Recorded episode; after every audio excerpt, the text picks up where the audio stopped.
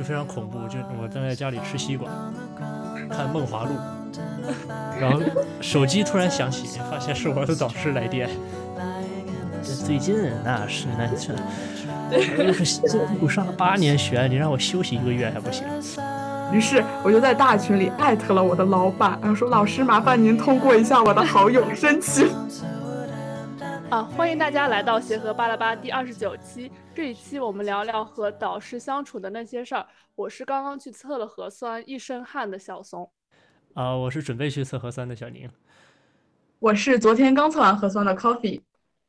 我是今早七点多就测完核酸的大白鹅。你们真的每次都抄袭我的开头自我介绍。对对，所以其实每次需要想自我介绍的就你一个人，就我一个人，我就借机发挥就可以。是的，是的。那 好，然后我们保持队形，适当补充。好，我们这一期邀请到了我的同班同学佳女神，佳女神非常的美丽，而且特别的聪明。那她的导师是来自协和医院血液内科的老师，那她也是我和小小宁的同班同学。那她最近也通过了博士的毕业答辩，而且即将入职协和医学院、呃协和医院的血液内科。哦，那我们让佳女神来跟我们介绍一下。佳女神，大家好，我是佳女神，我是陈佳，然后我最近入职了北京协和医院血液内科，然后然后我的导师是一位年轻的血液病学家，可以说名字吗？可以，可以，你不你不介意就行。我的导师是一位年轻的血液病学家，叫李健。现在我们的课题组大概有呃二十多个人，大部分是女生。对，因为我的舍友其实也是李健老师课题组的，然后他上次就给我看了李健老师课题组，他们不是有课题组大合影，然后说他们有特别正式的那种合影，对对对，都是长得都都贼好看。你知道佳女神有多多美丽、多好看吗？就是我们不是有女生节吗？开始吹彩虹屁了是吗？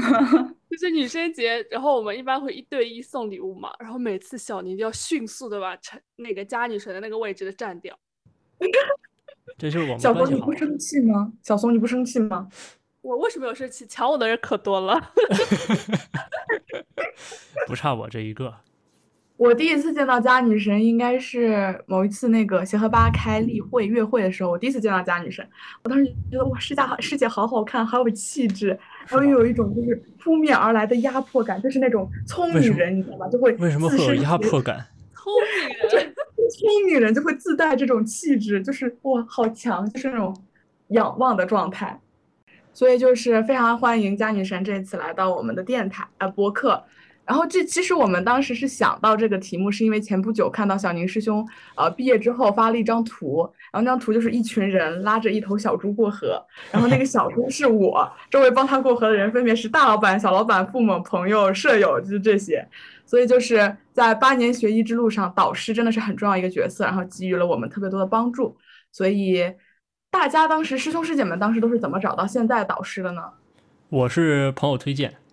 我是师姐推荐的，就当时刚上刚上那个内科学大课，然后其实大部分同学都开始选导师了，嗯，我当时并没有一个很明确的方向，然后这个时候师姐就跟我介绍了一下我现在的导师，觉得非常的不错，然后去呃去查了一下他的一些成果，就发现特别牛，我就交了简历，然后经过一个简单的面试，就选择了现在的导师。哎，你们还有面试的？对，还有面试的哦。我记得就是家女神的那个导师特别的抢手，很厉害，非常非常厉害，而且科科研方面做的很强，有很有很强的原始的科研积累，然后后期的话感觉也能做出很多很厉害的成果。人随便发都是十几分的大刊，真的是。嗯，就是我当时在血液科转的时候，然后当时他的老板是查房教授，然后他每次来查房的时。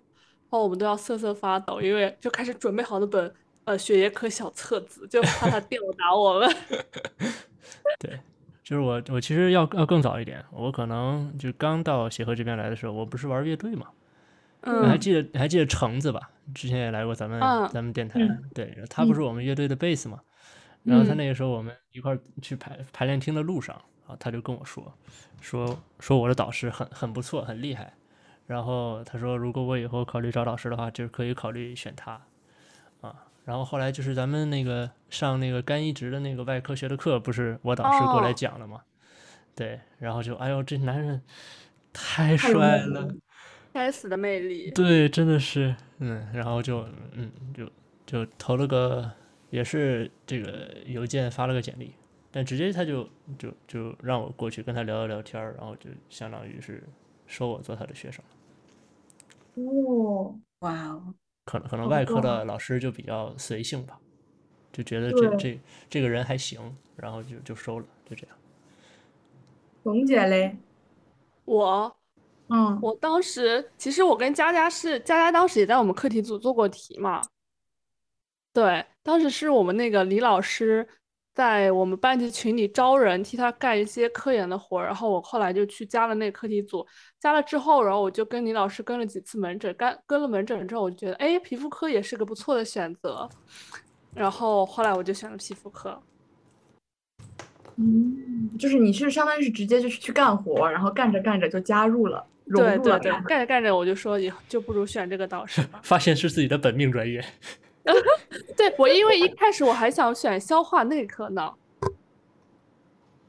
白老师，白老师，对，但是后来，但是消化内科当时好像，因为我选导师的时候选的没那么早，感觉消化内科那时候已经就坑也被占的差不多了，所以我后来就放弃了。消化内科也蛮抢手的，我们级反正也挺多人去。对，我当时就是，呃，也是师姐推荐，然后其实也比较早吧，那个时候应该是刚上完解剖那一个学期，然后师姐他们就说他们课题组挺好的，就是什么。其实我跟日天是一个课题组的，嗯，后来就是我去听了他们一次组会，然后听了几次组会之后，就觉得课题组氛围真的好好呀，然后就加入了。那大白鹅嘞？啊，突然被 Q，我是因为我不一样，我是考研嘛，所以我是其实第一个是选定了学校，然后选定了专业，然后其实我们当时选定专业之后，这个方就是选了专业之后就只有两个导师我选选择，然后就在这两个老导师里面选了一个，嗯，照片看着就是看眼缘，觉得应该还不错，然后就选。对嗯，就是一些缘分，就是命中注定。对，因为其实我我见实习不在这边嘛，所以其实周围能够获取到这些信息，包括师兄师姐的推荐啊，这些还是相对少一点。嗯，对，我感觉就是我们的话，可能就是师兄师姐口耳相传就会比较多，大家就会呃，每次就是像现在师兄师弟师妹他们要选课题组的时候，也会就是问一问师兄师姐说，呃，有没有什么推荐呀，然后有没有比较喜欢的老师啊，这些还蛮重要的，我感觉嗯，那还挺挺正常的吧？我觉得。是。感觉协和好多就是那种靠口耳相传下来的一些东西。因为你想，我觉得可能就是在去年下半年的时候，你还记得吗？那个时候好像微博上有很多关于学生跟导师之间的那个热搜，就会有会有一些不太不太好的那个嗯，呃，对比方说嗯压榨学生啊，是这些这样的一些事情。嗯，是的，记得。对，所所以所以其实就是选导师，你如果有有一个师兄师姐在那个课题组里的话，他自己亲身体会过这个风格是什么样子的，嗯那得到他的一些建议肯定是更更好的嘛。是这样的，我也觉得。但看了看咱咱这个，呃，五个人好像导师都不错，对，都是好导师。对，都是好导师。你看，又有内科，又有外科，还有全科，还有我们这种小小一点的科室。哦，真的呀，我们这一期真的挺全的。对，嗯，所以就是大家课题组的氛围是什么样的？因为其实我们课题组就和日天，然后我们基本上就是每周都要开组会，然后我们每次组会是周四早晨六点半，这可能就是外科人的这个生活作息。然后你不要这么说啊，我我们也是外科，我们一年就开两次，一年开两次哦，对我们一年只开两次，一个月一次。就我们就跟发发那个奖金的时间一样，就年终和年终，就类似于该发奖金了，然后我们开个会。走个流程可能是发了奖金有钱了，所以就可以请我们吃饭了，所以就这两个时间开组会。哦，那你们平时怎么交流？就是科研进度这些呢？就是你私戳导师吗？对我们课题组是，呃，如果你你有你有问题，就是一些比较细碎的问题，比方说要买什么试剂，或者说这个实验细节当中有什么小的问题，或者说需要联系其他的一些，比方说去其他的大学或者去其他的研究所借他们的仪器，这些很很很事务性的东西的话，就都找小老板，就随时给他打电话。然后如果说有一些，比方说课题方向上的问题，比方说我觉得这块儿做不下去了，然后可能需要从头梳理一下，我是不是以后走另外一条路，就找我的导师，就他会帮你去做这样的决定。就他说你你你们建议你还是继续继续做啊，然后或者说你方向上该做什么样的调整。对我我们课题组是这个样子，就是呃，因为。这个这个不是说每每周都开组会，这这事情就一定是不好的哈。但是因为我们课题组的话呢，可能呃实验进度整体来讲的话，会需要一个很长的时间，你才能够收获一些比较多的结果回来。就我们的实验周期整体都比较长，所以说对于我们来讲，每周的这个组会呢，大家也说不出什么东西来。然后呢，也稍微的有点就是每个人都要讲一讲的话呢，就感觉有点时间也会用的比较久。所以说我们导师就说。给你半年的时间，但你每次组会的时候一定都要有很多的成果，哎，反馈给我，就是这样。嗯，所以虽然说一年只开两次，但是每次开的时候压力会很大。啊，但这样会不会就是变成 DDL 型选手，就是快到该开年终或者年终总结会了，然后开始赶一波？也不会，不是我们的那个实验周期都很很就都比较长，就基本上都得一两个月你才能够拿到一批结果。啊，确实。所以就是。你还还有一个礼拜要开组会了，你现在开始做是完完全来不及的。嗯，对，所以基本上都是你就按部就班的做，你到那个半年的时候，基本上能手里能够拿到哎崭新的一批结果，就这样。啊，那相当于是小小宁，你们课题组就主要是做就是基础会多一点是吗？我们只做基础。哦，你们只做基础。对。哦，原来这样，天哪！对我们，我们算是一个是一个是一个临床科室，但是但是我们组只做基础实验，我们不做临床实验。好酷！所以其实这方面我临床实验这方面我的经验就特别少，对，所以我就就是就像像那个佳佳他们血液内科呢是非常有意思，就是他们临床跟基础的结合非常的好，就很多血液病你是也要依赖大量的这种，比方说我觉得他们可能用最多的时间就是人家流逝吧。嗯，对，我们是临床和基础都有。对，然后我们组的话，现在是基本上每个学生手里就掌握一个病，就是掌握一个临床数据库，他就定期的从门诊或者病房把病人的数信息录进去，然后到一定时间的话，病人的数量也会，嗯，到一定数量就可以总结一波。那基础的话是这几年的一个趋势，因为之前可能临床总结的差不多了，所以就。呃，在转向更多转向基础实验这方面，嗯，而且血液科做基础有一个得天独厚的优势，就是他们标本的获取特别的容易，就对病人的创伤也很小，抽抽个血嘛。然后如果是更深入一点的话，可能需要做骨穿之类的。但是对于一些住院，尤其血液科住院病人，骨穿对于他们来讲是一个非常常规的操作，你需要定期的去，对啊，你需要去定期的去监测他们骨髓的情况，所以。所以在血液科，尤其像像那个佳佳他们组，是一个做非常系统的。刚才你可能也听到，他们都有建立了非常完善的临床的数据库，然后定期也会有更新。这个研究基础摆在那儿，那成果出的就特别多。对，就是很成熟的队列，然后以及它的呃，就是那个去完善它，以及去维护它的一个体系，就非常重。一个良好的科研的状态，其实就应该是这种状态，就是你有正在进行的东西，有已经建立好的你的一个库。然后也有在不断去探索的崭新的东西，就是它非常的成系统，你会感觉到这个体系很可靠。你在这样的一个体系里面，你就会觉得自己总是能够发现有新的东西出来，这就是一个非常健康的一个做做科研的一个状态。所以我们说李老师真的是非常厉害的一个一个血液病学者，他真的很厉害，他不仅仅是一个医生。对，你可以看到他把自己的课题组这个是吧，江女神？嗯，掌握掌的很好。那这样，你们组里这个研究的压力会比较大吗？嗯，压力还是比较大的。像我们开组会是，呃，大概一个月一次，然后每个每次汇报的话，大概有五六个人吧，就持续时间也比较长，两三个小时。嗯嗯，基本上每个人，嗯，大概几个月就要汇报一次，汇报一下手里的结果。然后如果老板觉得可以的话，就就开始写文章了，或者开始总结了。嗯，然后毕业生的话，就每一次都要汇报。像我刚刚毕业，然后之前之前压力也比较大，因为每次组会都要汇报。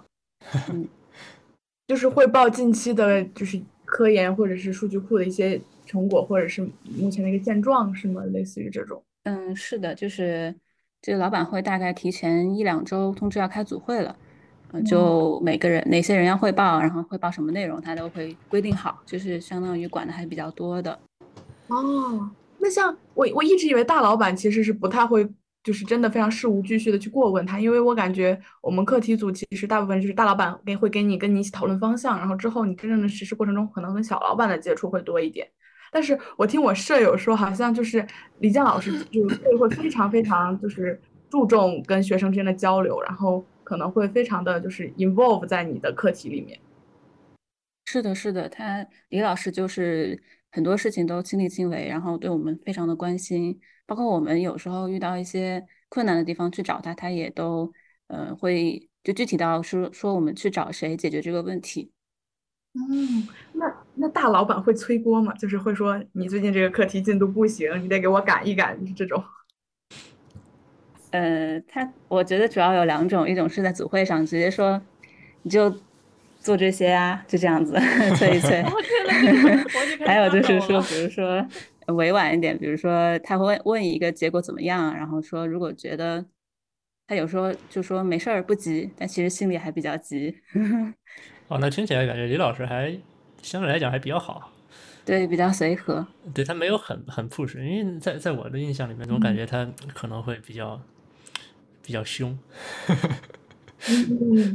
有时候会比较比较严格，但大部分情况还是比较随和的。其实我正好想跟大家讨论这样的一个问题，就是你会就是面对于你的导师直接的去，就是对你进行很多的这些。这些啊，主动的这些指导，还有这种这种这种，比方说啊，催促或什么之类的，你们自己是什么样的一个态度？我感觉，我感觉我老板其实不怎么催，就是不会私下里去催你说你这个活儿该干了。他一般会在，因为我们每周都有组会嘛，每个月就会有一次月报，就会汇报你一个月的工作，然后老板。老板和小老板就会直接在你月报的时候，然后点你说，我感觉是呃，Coffee 同学这个月吧稍微清闲了点儿，我觉得你 可以有更好的产出。这同学就是需要压一压才能就是有阴阳怪气，是也不是阴阳怪气吧，就是在就感觉好像在表扬你说你能力特别强，但实际上就是说你干活不够。嗯，对，这就跟就跟我我老板一直就我我干活干的少，就是哎。这谁？这小宁就是聪明啊！这个人就是聪明，对，就是知道怎么能够又没做什么很多东西，又能够讲出很多东西来，真是个聪明的孩子。我觉得我的毕业答辩就是这么回事，感觉。对，哎，那小松，你你你老板会经常就是很直接的去跟你进行很多沟通和交流吗？李老师啊，李老师他开组会的时间也一般一个月，但也不定，他可能看他什么时候觉得，哎，我好像要想起来我的，就是我最近可能比较闲，然后就说我们开一次组会吧。但李老师他组会一直都是鼓励型的风格，啊，他就会哇，真棒，做的真好，然后就是一种划水，也不叫划水，就是比如说你最近真的什么都没有做，然后你就开始跟大家分享一下。比较有意思的一些文献这样的，然后李老师也会说不错不错，就是看了大量的文献。其实李老师整个人就是会这样一直在鼓励你，夸夸导师。对，夸夸导师。那他有的时候也，如果他 push 起来，他也会很 push，就会说，呃，自己给自己定一个 deadline，就是比如说我这次毕业答辩完了，他就说，那我们英文版的什么时候写出来呀？就在答辩当天就会这样问你。因为我看到会有很多这个，比方说网上的一些讨论嘛，就是会有一些人，呃，会很怵和导师之间的这种接触和沟通，嗯，就这种事情，我不知道大家有没有同样的感觉。我感觉我是经历了一个转变的，就是我在刚入课题组的时候，是真的不敢和大老板，甚至不敢和小老板沟通和交流。就我会觉得我和之间他们之间就是有隔阂，就是我感觉他们就是高我一级，然后我觉得我很多事情去麻烦他们，就感觉非常的不好意思，然后觉得就我这点破事儿他们也要管，就是真的感觉没必要，所以就可能会更主更倾向于去找师兄师姐讨论课题或者是解决一些问题。但后来就是大概真的进临床之后，就是见习之后会发现。很多事情是需要和小老板和大老板沟通的，因为他们临床经验更丰富，然后你的方向什么的，他们会给你更多的指导。主要是后来我发现我的小老板和大老板真的太好了，就是他会有时候就比如说前段时间可能我的状态不太好，然后有一次组会就是发烧了，然后组会请假，然后小老板就会就来问我说啊，Coffee 你没事吧？怎么了？是因为最近太累了或者什么什么什么样吗？然后之类的，就我就会突然间觉得好温暖，而且我真的我觉得我小老板人特别好。嗯，那佳佳觉得呢？其实我觉得和老板之间的隔阂一直都有，嗯，对我也是这样。改善的就就是怎么就是能更直接的来说出自己最近困惑的点在哪里。嗯，呃，小松呢？嗯，怎么小林开始点名是那个回答问题了呢？这不是我看我看我看老冷场。我就是怕跟大家抢麦呀，组织一下，组织一下，对。就是我，我也是，我以前就是，呃，刚进这个课题组的时候，我也很怕李老师，毕竟是你的长辈嘛。嗯。对。然后你也什么也不太敢说，有些事儿嘛，你就自己憋着。但最近就特别是毕业季这一段时间，你会觉得啊，李老师就是像，就是有一种家人的感觉。就是其实你一个人在北京，如果你能。接触到这种长辈的话，可能你的导师就是最亲的一个人了。对对对，还真是。对，然后包括找找工作，然后比如说找工作的时候特别焦虑，然后我就会跟李老师说：“我说李老师能不能出来聊一聊呀？”然后李老师就会特别乐意出来，就是跟你聊一聊。哇塞！就尽管他自己很忙，但他也很愿意出来跟你聊聊这种事情啊。而且真的老师的老家长。对，然后李老师的朋友圈就每天都是很乐观，你知道吗？就是。他会早上发一条，发一个，比如说很好看的天空，或者发一首歌说早安，然后就一朵玫瑰，然后晚晚上 晚上也是，或者下班的时候又是一张很好看的天空，或者怎么样，然后或者一首歌，或者有的时候就是分享一些和他女儿的日常，就就感觉他这种特别乐观、特别向上，就很感染人，对，就很感染，就很很热爱生活的那种老师。就特别是，就是很我以后很理想的一种生活状态吧。嗯，鹅鹅呢？我我我，那我我来我来让我想想，就组织一下。其实我不知道，就是我我导师是机外的李炳禄老师，我我感觉就是，呃，跟他就是有过相处的人，可能对他都有一个印象，就是他是一个特别特别随和的老师。然后我也是对很温柔，因为我刚来协和的时候，其实还是蛮不适应的嘛。然后我记得刚来的第一天，我们在科里开会，然后当时李老师也上去讲话，然后我是他第一个学生，然后他当时就说，因为以前也没有收过学生，所以说他说咱也不知道说后面的这个培养可能还还会不是很有经验，但是他就说，嗯，怎么对自己的孩子就怎么对我。就是当时就觉得其实蛮感动的，包括就是可能后面有一些生活里的小事啊，就是我可能跟他电话里讲着讲着就会就会哭的这种，就是可以像父母一样去倾诉，但是很多时候就更像是朋友，就包括比如说我看文献的时候，我我我们是会就是因为一开始没有师妹的时候，就是我和他两个人。然后很可能这篇文文章里面这个地方，然后不太明白，我可能就会直接给他发消息，然后就是在线讨论一下，然后他可能就会给你点一点，就是小到一些看文细节，然后大到一些嗯，包括选题啊大的方向上面，就是可能都会跟他就是直接沟通。嗯，也可能是因为就是他给我相处中的感觉就是很随和，然后也很温柔，所以就可能时间长了之后就更像是朋友，就没有说有太多太多的去顾忌什么，而且也不会担心说说错话、做错事情，就是呃，就算呃可能会说错呀，就是可以说开，就是感觉他会给给你很多的这种去做有说出自己的想法，然后表达最真实的这种反应的这种勇气，就是你跟他平常的相处中，他能够给你这种力量，就是因为他很温柔、很随和，然后包括他对。其实我觉得他对临床的这种热爱，还有对病人的这种，就是都是潜移默化的会影响到你，然后影响到你之后，嗯，会改变你跟他日常相处的这种模式。可能一开始的时候，就像 Kobe 说的，就是会有一个转变的过程。一开始你可能也会，嗯，就是像以前那种跟老师之间的相处会有一个很明显的界限感，但是随着时间拉长之后。可能就渐渐没有了，所以我感觉我还挺幸运的。补充一下，我我觉得真的就是没有界限感非常好，但我感觉我现在还有非常明显的界限感。就虽然说我感觉大老板、小老板都很好，但比如就我现在呃，就是我们不是在学习在呃宿舍的时候是没有院内网的嘛，然后有时候你需要去录数据，你就需要去这登 VPN，但是我们是没有 VPN 的，你就需要去找老板要他的账号。然后这个账号吧，就是你登了之后，他需要发验证码去验证，发短信验证码验证。我每次就是都非常的不好意思去找小老板要这个验证码，因为我有啥不好意思要的？你在干活儿，多好。但是我就觉得，哦，我还要麻烦老师去帮我盯着他验证码，然后再给我发回来，我就觉得特别的麻烦老师。但后来，后来就是会。鼓足很久的勇气，然后去找老师要一次，然后就目不转睛的盯着那个 VPN，时时害怕 VPN 挂掉，然后就开始登很登很久，然后去忙干活，忙干活，用一次 VPN 的时间干完很多活。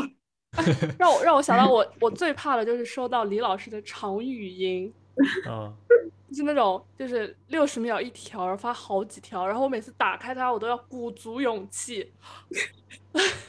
我觉得你们这个还好。就是你们最起码你们的导师或者你们的小老板是会用微信的，嗯，可我导师是不用微信的，他发 email 是吗？打电话打电话是吧？就非常恐怖，就我正在家里吃西瓜，看《梦华录》，然后手机突然响起，发现是我的导师来电，妈呀，太可怕了，毫无心理准备。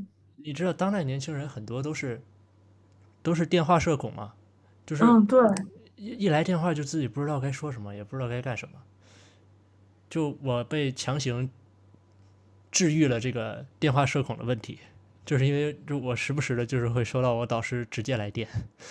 嗯，对，一般都什么时候打电话呀？白天还是晚上？呃，什么时候都会有。所以我现在都很少手手机静音，就基本上我得保证我能接到，因为因为因为之前有一段时间我很习惯手机静音，所以我就经常接不到他的电话，然后他就会给我发短信，然后就直接把事情告诉我，我就觉得挺不好意思的，因为你还要让他去去去打字什么的，怪麻烦的。对，他会因为各种各样的事情就直接给我来电话，就比方说可能最近有一个什么小活儿，然后就直接来电话。然后这个什么那个下下周一可不可以？然后今天一看啊，现在是周日中午十一点二十二分，我说行，没问题。就是第二天吗？对。哎，我我想问，是是毛老师真的不用微信吗？对他不用微信啊。他是没有微信是吗？他没有微信。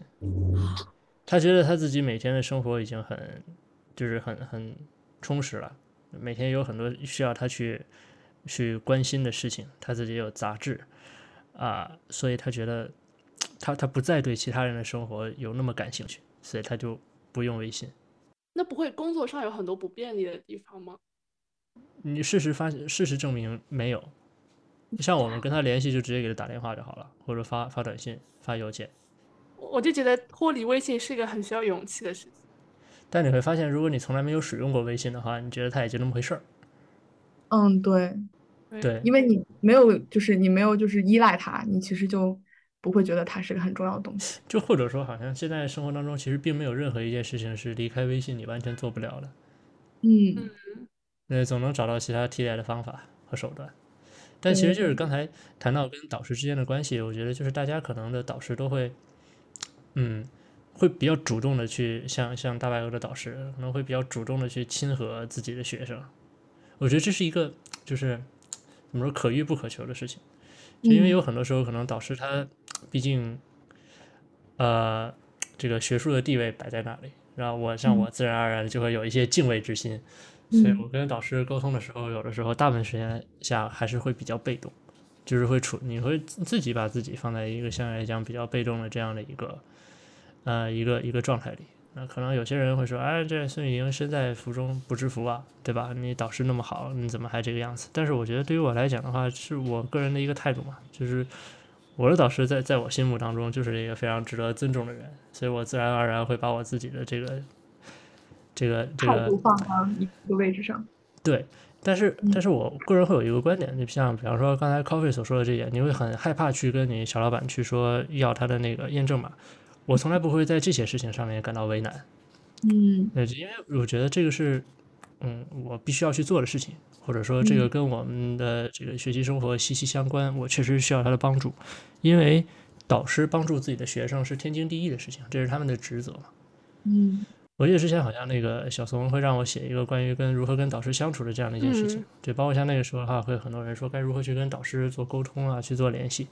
就我觉得你可能有很多生活上自己的事情，如果需要导师给你进行一些帮助的话，在你呃确实需要他帮助之前，我都不太会去愿意去第一个想到我让我的导师来给我提供什么样的帮助。但如果是在我的比方说呃工作、科研、学习上面，那我觉得找他帮忙是理所应当的事情，就我我不会有任何的不好意思。就我会很直接的去很清楚的表达出我的诉求，我觉得这反而会让你的导师能够更加直接的去明白啊你现在有什么样的困难，他能够给你带来什么样的一些帮助，那我们能不我们如何能够尽快的去解决我们现在面临的一些问题，他也会觉得你是一个思路脑子很清楚的学生，你很清楚的明白自己现在面对的困难是什么，那有你。又想到了哪些解决方案？这些解决方案里面又有哪一些是他能够给你提供一定的帮助的？对，所以我觉得，当面对这样的事情的时候，其实咱们没有必要去，呃，感到为难、不好意思，你就直接去正儿八经的去跟他说就行了。他们也不会因为这种事情会去感觉呃受到了打扰或什么之类的。我个人的一些感受吧。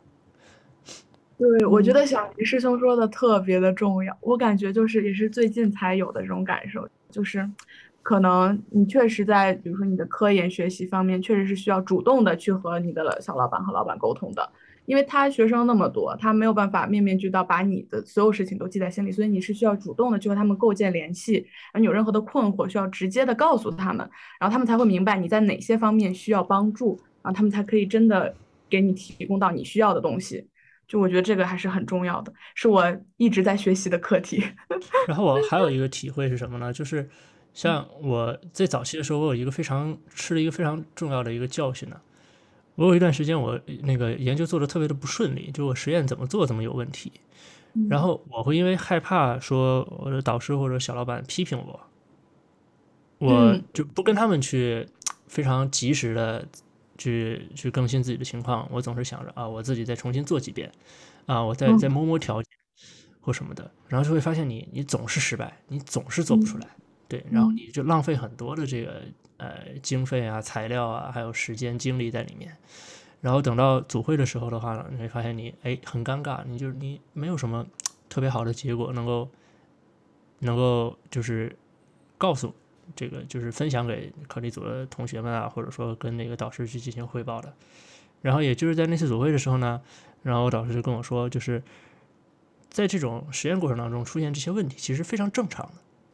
就就是你的导师并没有期待你做什么做什么研究就能够很快的出一堆阳性结果。这导师们都都不会抱有这样的幻想的，这这不现实，尤其是做基础研究嘛，你自己掌握实验技术也还需要一段时间呢。所以呢，当出现这些不好的结果啊，或者阴性的结果的时候，也要及时的去向导师或者小老板去进行汇报和沟通。那那一次组会之后的话，其实他们就给提出了很多很多很中肯的建议，在后面的实验当中呢，你就会发现，哎，会一帆风顺，或者说你能够找到更多其他的这个方法去帮助你解决。所以我觉得这个是，这是我个人克服的一个心理上很大的一个坎儿，就是我以前老是有点什么好面子，闷头干事。这其实其实呃，扪心自问就有点好面子，就是我希望能够在我的导师或者说我的小老板面前表现出来，我是一个哎做做事儿做的特别好的一个学生，对对对，然后我好像我做实验做的都特别好，但其实这是在自欺欺人。对，其实你你就是会出各种各样的问题，尤其是做基础的。甚至是做临床的，因为有的时候你可能你搞一些数据啊，或者说去选一些统计方法，你总是发现会有一些问题。那这个时候总是愿意自己说多搞一搞看一看，我觉得这事儿本身没没什么错误，就确实应该自己先去琢磨琢磨，对吧？但是发现问题解决不了的时候，还是得及时的去向这个能够给你提供帮助的人去寻求一些建议，就不要害怕让人说，哎，我是不是会在他们这个心里这个成为一个做事。办事儿不利啊，这个实验做不好，对，不要有这种想法。你反而你一直拖下去的话，会给他们带来一个不好的影响，就他会觉得你，嗯，工作效率也不高了，然后也不会愿意去把自己的这个问题聊出来、沟通出来。嗯，是的，是的，我觉得小宁说的非常对。嗯，之前也是就不太敢和小老板和老板就交流我的一些困惑，但后来发现其实他们并不介意去就学生问一些。简单的，或者是说有点白痴的问题，他们其实并不介意，那反而会非常热心的进行教学。包括我之前问了有有些关于临床的对疾病的认识方面的问题，嗯，小老板当时就是非常详细的回答了我，然后之后还呃转给我几篇文献，然后让我深度学习。我觉得，呃，一个是效率比较高，就比自己就是在闷头看文献要效果更好，然后也能加深就是和老板之间的交流。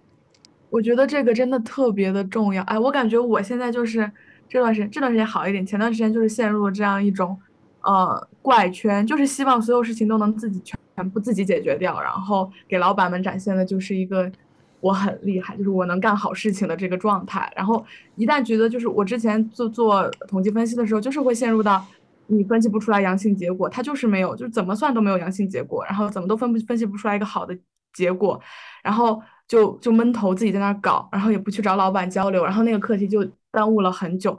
然后后来有一次，就是在年会之前，就是年终总结会之前，我觉得不能这样，需要去找老板聊一聊天。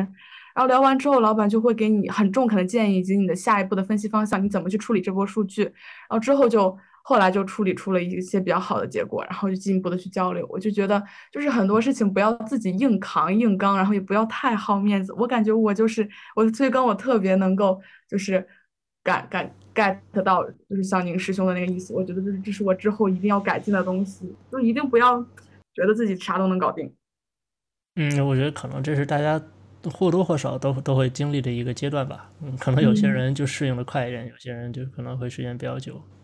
对，嗯，还是很重要的。我有时候觉得，就是你可能一个思考了很久的问题，你搞不明白，但可能，嗯，导师一句话一点。就就点通了，对，对对他来说，可能他的那个视角会不一样。但有的时候，嗯，但有时候我也会想，可能正是因为你之前自己确实思考这个问题，思考了一段时间，所以导师的点拨才能够让你就一下子就能搞清楚，快的就能。get 到。对对对，所以就是也不能一有什么困难就去找老师，得先自己先想想，沟沟就是自己思考一下，看有没有什么解决方案。我一般会给自己三天的时间，就是比方说我一个实验没做好，然后我会就接下来三天的时间，就包括那一天，就然后还以及后面的两天，就在这三天的时间里面，我会想我会想办法自己去尽量解决。然后在这个过程当中的话，就会先去问师兄师姐，啊，就他们都很有经验嘛，尤其在实验这个方面，就会先去问问他们，然后呢再重复的尝试着做几次，然后还是发现不行，然后才会就是就是那种及时止损。但是，就是你不能说，哎，一出现点什么事儿就立刻去说，哎，比方说毛老师，我今天配胶配的不好，我该怎么配啊？你这 这这毛老师说，你问我，你觉得我能知道吗？对，对吧？所以就是，反正还是要掌握好这个度。就因为我有的时候，其实直到现在，我有的时候都还是会意识到自己可能稍微有一点拖沓了，嗯，就好像。哎，有一段时间就自己还是在钻不停的钻牛角尖，反反复复有点清闲啊。对，去思考思考一个问题。你这最近那是那这，我又是辛辛苦苦上了八年学，你让我休息一个月还不行，真是。确实，哎，我很好奇，因为我们组没有什么年会，但是因为我舍友跟 Coffee 是一个课题组嘛，嗯，然后就是今年的年会，就呃去年的年会是他组，应该是他主办的吧？对，对，然后然后他就会设计很多什么游戏啊，然后小奖品啊，然后还要做就是催大家的那个年终汇报，然后他做成 PPT 什么的。对，就是我们组年，就是每年都会有年会，一般就在呃大家呃新年前，大概一月底吧，一般都是在，然后就是一般流程就是这个每个人汇报这一年的进度，然后课题的方向以及来年的展望，就是下一年计划，就这种画画大饼、立立 flag，然后等着把这个 flag 再踢倒，就是类似于这种，然后每个人汇报完，对，然后每个人汇报完就是给老板们画饼。然后画完饼之后，就是会进入到，就是我们就会去聚餐。就最近疫情，所以就没有办法聚。然后在我刚加入课题组那年，一九年底的时候，就正好疫情前那一年还没有疫情，然后我们就会去轰趴，然后就会去一个轰趴馆，然后一起吃个火锅，然后打狼人杀，然后大家就会有那种转转盘的活动，就是大家可以抽奖，就还挺有趣的。我感觉每一年师兄师姐们都会搞得还挺嗯挺有趣的。我感觉就是一个很年轻的课题，因为我们小老板其实还挺年轻，然后他就是也比较呃，就是心态很年轻，所以就会跟我们玩的会比较好。哎，家女神，你们是一年到头会怎么搞啊？我们其实还是以聚餐为主，像一啊年大概吃两次饭，嗯，一 次是在年终的，对，一次是在年终的时候吃那个，但每次都要找那种可以可以容纳二十多个人的那种饭 对馆对对的桌子，对对对对，嗯，然后年终的就是每个人要说一下自己的呃过去一年的一些工作，然后之后要怎么搞，就相当于刚才 Coffee 说的，要给老板立 flag，画饼，画饼画饼，对，画画饼。然后第二次聚餐就是在呃中间毕业季的时候，哦，嗯，就类似于毕业就是谢师宴这种。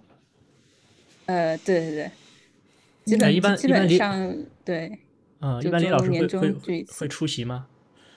谁李老师会出席吗？嗯，导师会的会的，他每次都出席，也吃到最后，吃到最后，真不错呀。我们是我们差不多吧，我们跟我们跟佳佳他们课题组一样，就一年吃嗯两次，有的时候可能会吃三次，啊、就看那个我们导师心情。所以基本上嗯就是小年你们就年终年终汇报完之后，然后去吃饭，就类似于这种。对，那小松跟我们吃过一次吧，好像。我吃过一次，就是呃小林他们那个课题组，就是因为他们不光有自己课题组的人，还有很多在他们课题组做实验的人，对对，外组的哦人，每次吃饭就是人特别多。那一般会去哪儿吃啊？可以容纳这么多人？嗯，这周也围几个大馆也就二十多，也差不多二十多个吧。什么梅州哦东坡，啊，四季民福、哎呀，那个好像没吃过花。家怡园。呃，关于花家怡园这个事儿的话呢，其实正好还有一个有趣的事情要跟大家讲一下，就是你们觉得花家怡园这家店贵吗？不好吃，贵，不好吃。还行吧，点外卖也点，好对吧？就是对，因为我平时我会会偶尔会点他们家外卖嘛，因为我觉对得外卖但是我也是和那个课题组，也不是在在某个科室然后去吃过一次，啊。然后他那个就是特别的隆重嘛。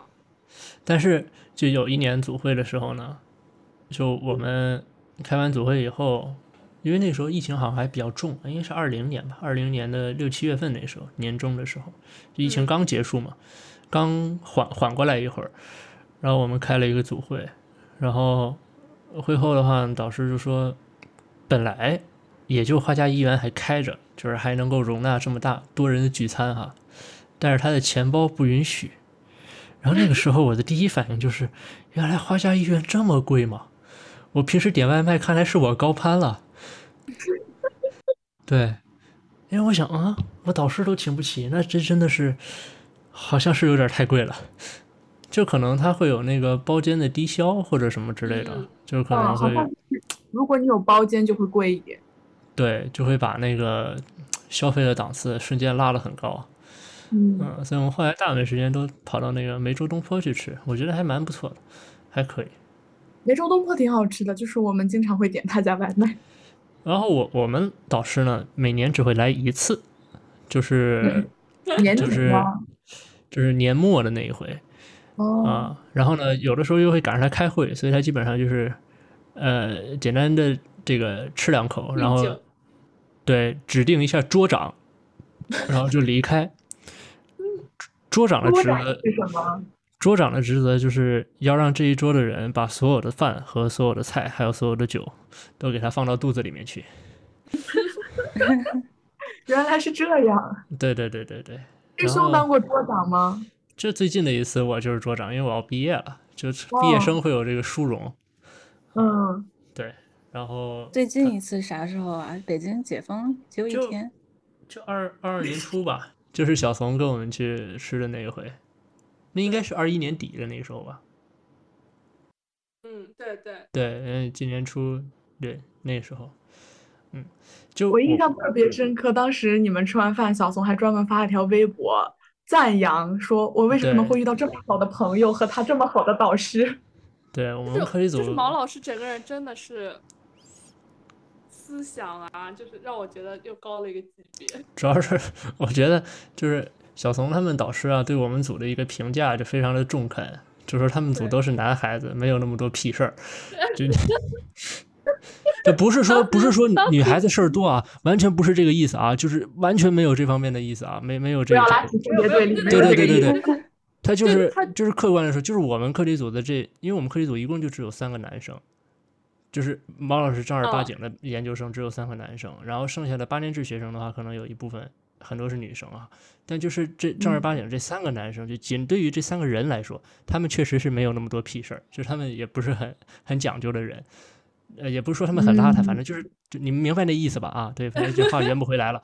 对，就比较那个那个，就是落落大方，随 性就比较随性。嗯，对对对随性，就跟就跟我导师一样啊，这都是一类型的人，就是我们包容度很高，你随便哪个课题组就跟我们说想要跟我们合作，我们都同意，我们都答应，我们都愿意，对，就就是那种感觉，对，所以一起吃饭的话呢，我们也不介意，就是没有那么多，嗯，就是我们就是这个我们实验室的，啊我们不跟你们一块玩，就没有那么多事儿，对，嗯，所以欢迎雪那真的叶科也跟我们科进行合作啊，那是那是，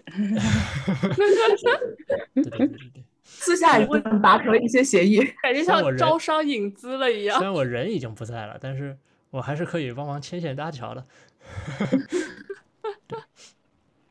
好吧，好吧，就是你们平时和老板交流是用微信多，还是用嗯那个邮件，或者就是还是当面找比较多呀？打电话，打电话，我我是例外，我不说了。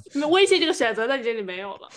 对，就是是说到微信微信比较，多，对，嗯，对，然后就说到微信，这还有一个很好笑的事情，因为我当时刚进课题组，还没有加大老板微信、马老师微信，然后当时我正好要做一篇文献的编译，然后发公众号，我就编译好了，然后我就去准备发给马老师，发现我没有加老师微微信，然后这时候老师在大群里艾特我说啊，编译好了就发给我吧，然后我就去申请通过微信，然后过了一整天，石沉大海，然后老师根本没有通过。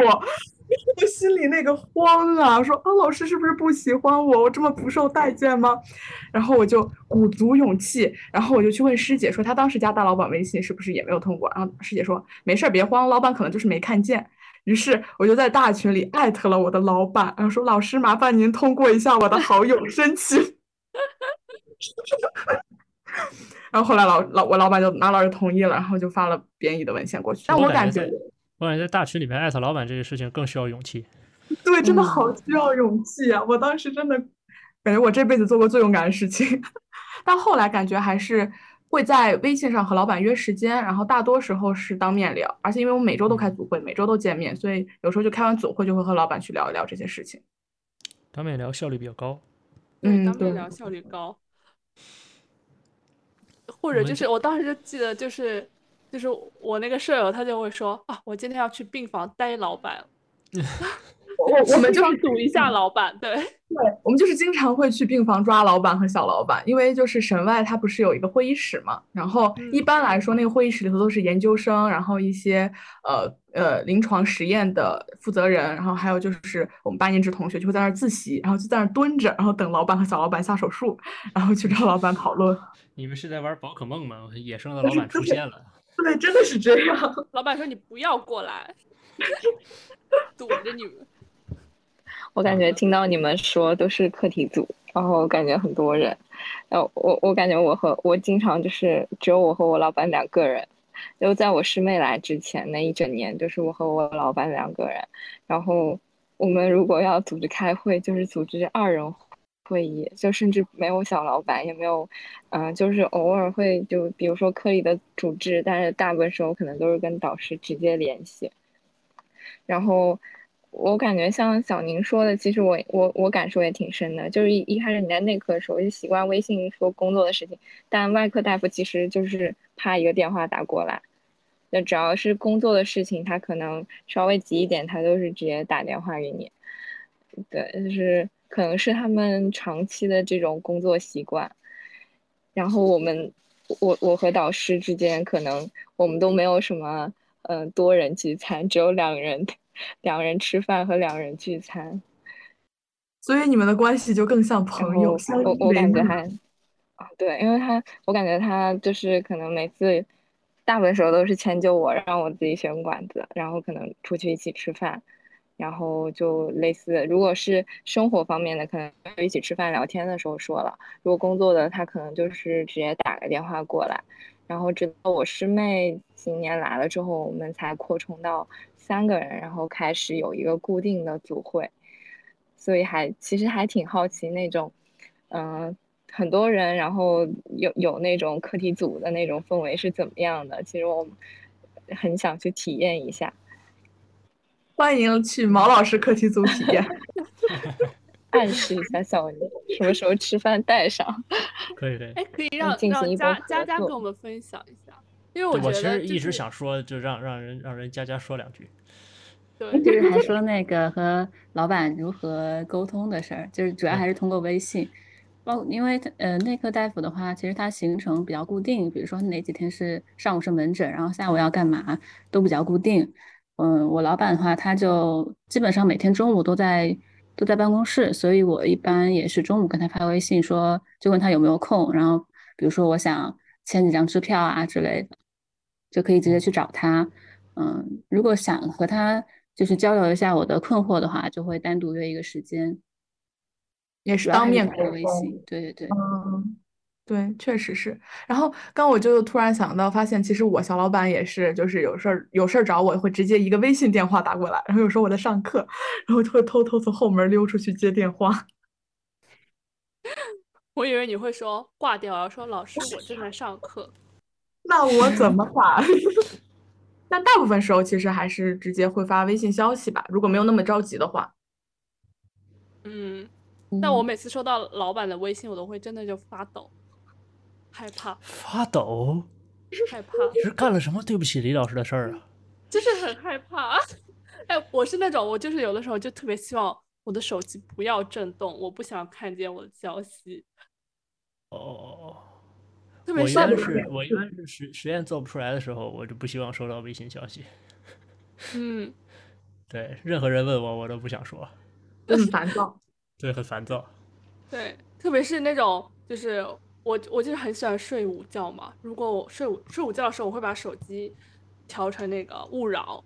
嗯，对。但有的时候，比如说忘调了，如果有人把我就是手环把我震醒，我就会很烦。好，大家记住以后这个这个下午四点四十之前不要给你夸张了是吧？绝对没有夸张，我证明就是这段时间，怂姐回家之后，哎，生活非常的滋润，因为我一点半给她发消息，她五点才会回复我。前天说睡醒了，前天谁跟我说午午睡刚睡醒，午睡好好睡？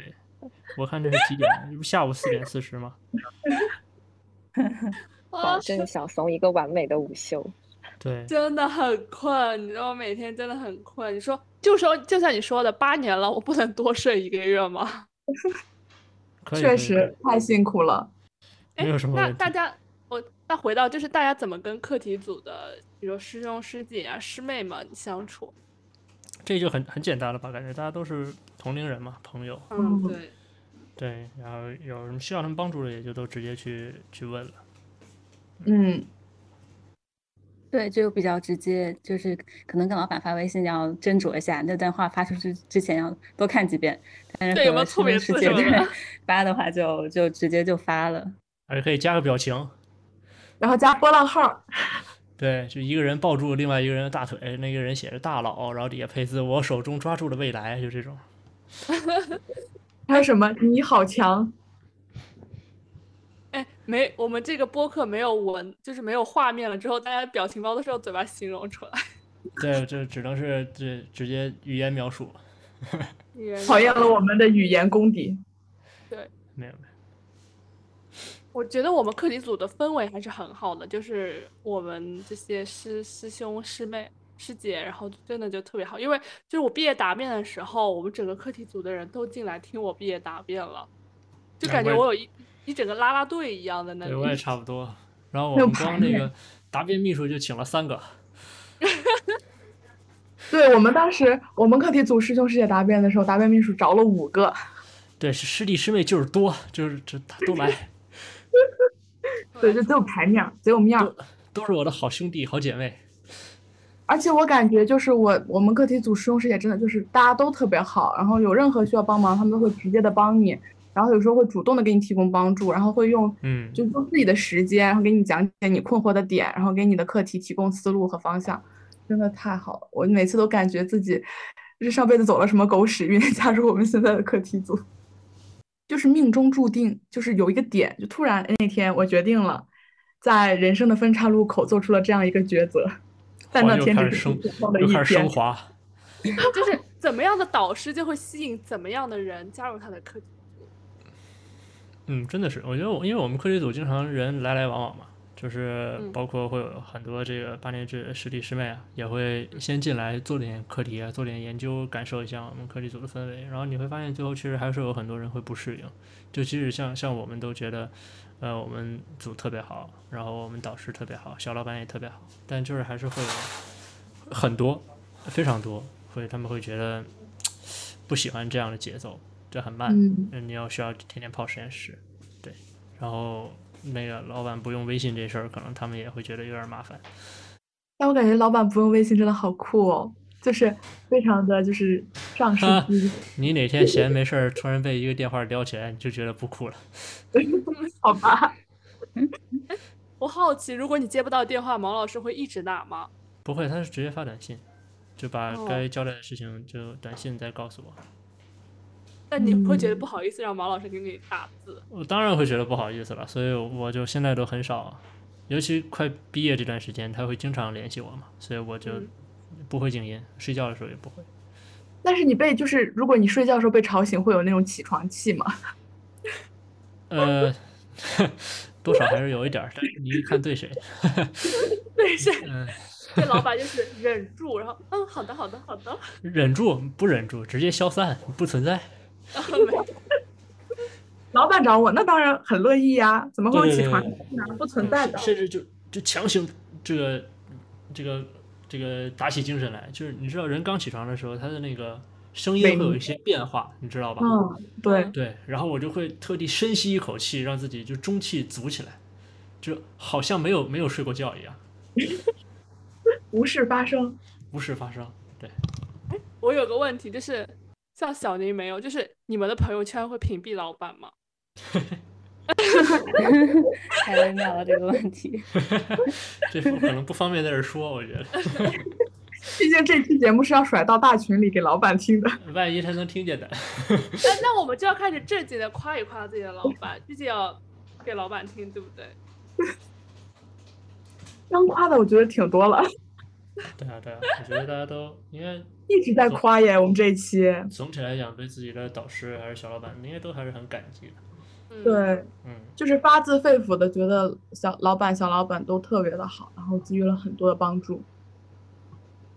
哎，其实我觉得很好奇，就像像佳佳，你们导师也会，比方说你如果平时生活上有什么事情，心情特别不好啊，或者什么事情，他也会去给你就是聊聊聊天啊，说说什么之类的。呃，他要是知道就心情不太好的话，可能会聊聊天。但是，一般我们在老板面前不都还比较情绪比较稳定嘛，所以 一般还行。但是他比较关心的就是生活上，比如说有没有找对象，这是他比较关心的。这这都都这样，都八卦。对对对，是就包括包括找到对象的对象靠不靠谱呀，他也要呃知道知道。还要审核一下是不也来个面试？对，审核一下。他觉得不靠谱，他会直接说感觉不太靠谱呀。这么这么 real 的吗？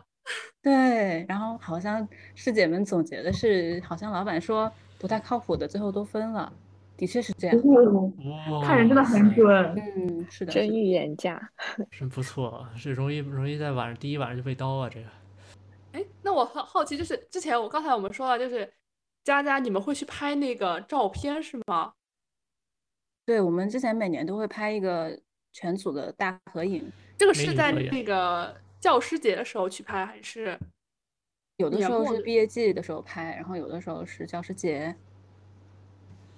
毕业季的话，之前在那个海马体拍过一次，然后大家都穿的人模狗样的，穿那个西装，还有什么？哦，我有印象那些。嗯，之前基本上是在那个。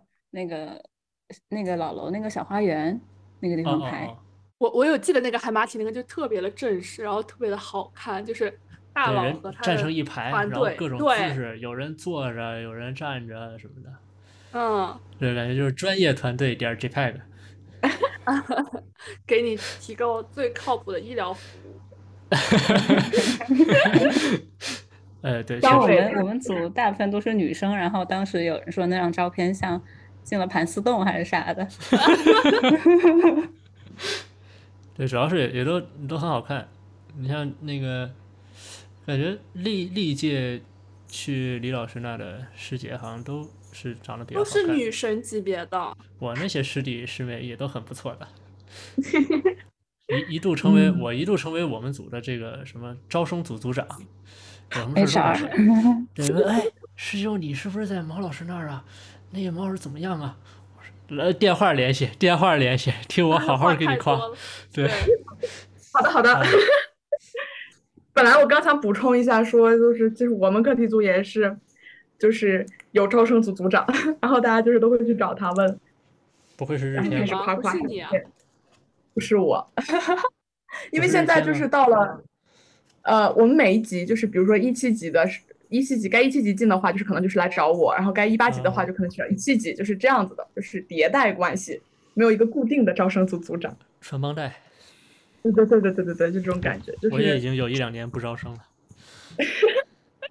就是都是短暂的任期，然后你就就是被新浪拍在了海岸上，大概就这种感觉。对，但我一直招到了七子班的，七子班都是我招进来的。哦，那还蛮久的。嗯，八字班那那也有一个，也是我招进来的。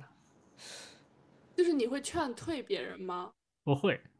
课题哦，你是觉得不符合你们的调性？不是不是，那人家我也没有接触过，我哪知道人家是什么性格嘛？我就是会跟他们讲，因为他们都都听说了，说这边发文章发的多，发的好。嗯，对，然后我就跟他说，但其实很辛苦，我们只做基础啊，我们不做临床，我们要泡实验室的，然后都会跟他们反正提前把这话说清楚，啊，还是执意要来，那就来呗。嗯，就是提前把所有的好的坏的都告诉你，然后你可以自行抉择。基本上只会跟他们说坏的，就不太会跟他们说好的。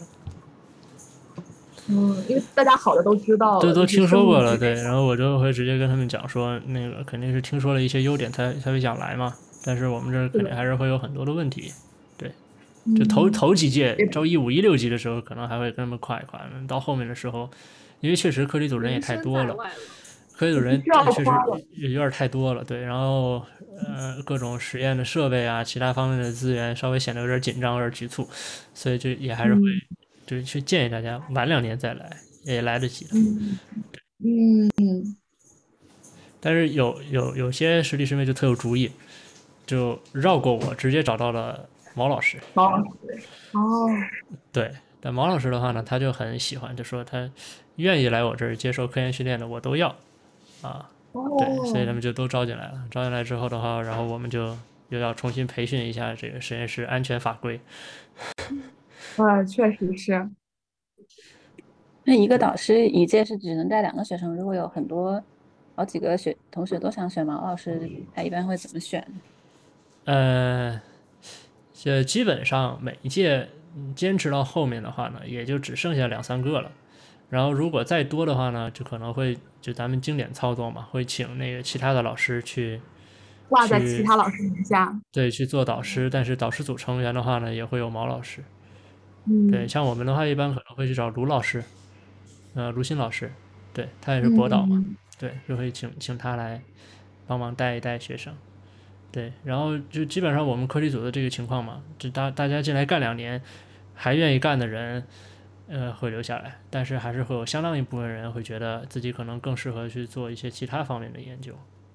嗯，做时间久了之后，其实我也是觉得，可能自己也会想多去了解一些像临床研究方面的这些东西，然后自己也会去学一点，因为毕竟，嗯，以后的话，可能基础实验这方面的资源也比较有限嘛，自己时间也也不多，也很难说自己亲自去泡在实验室里，我又没有学生可以帮我去做实验，对，所以肯定还是要想想办法去转转型，嗯。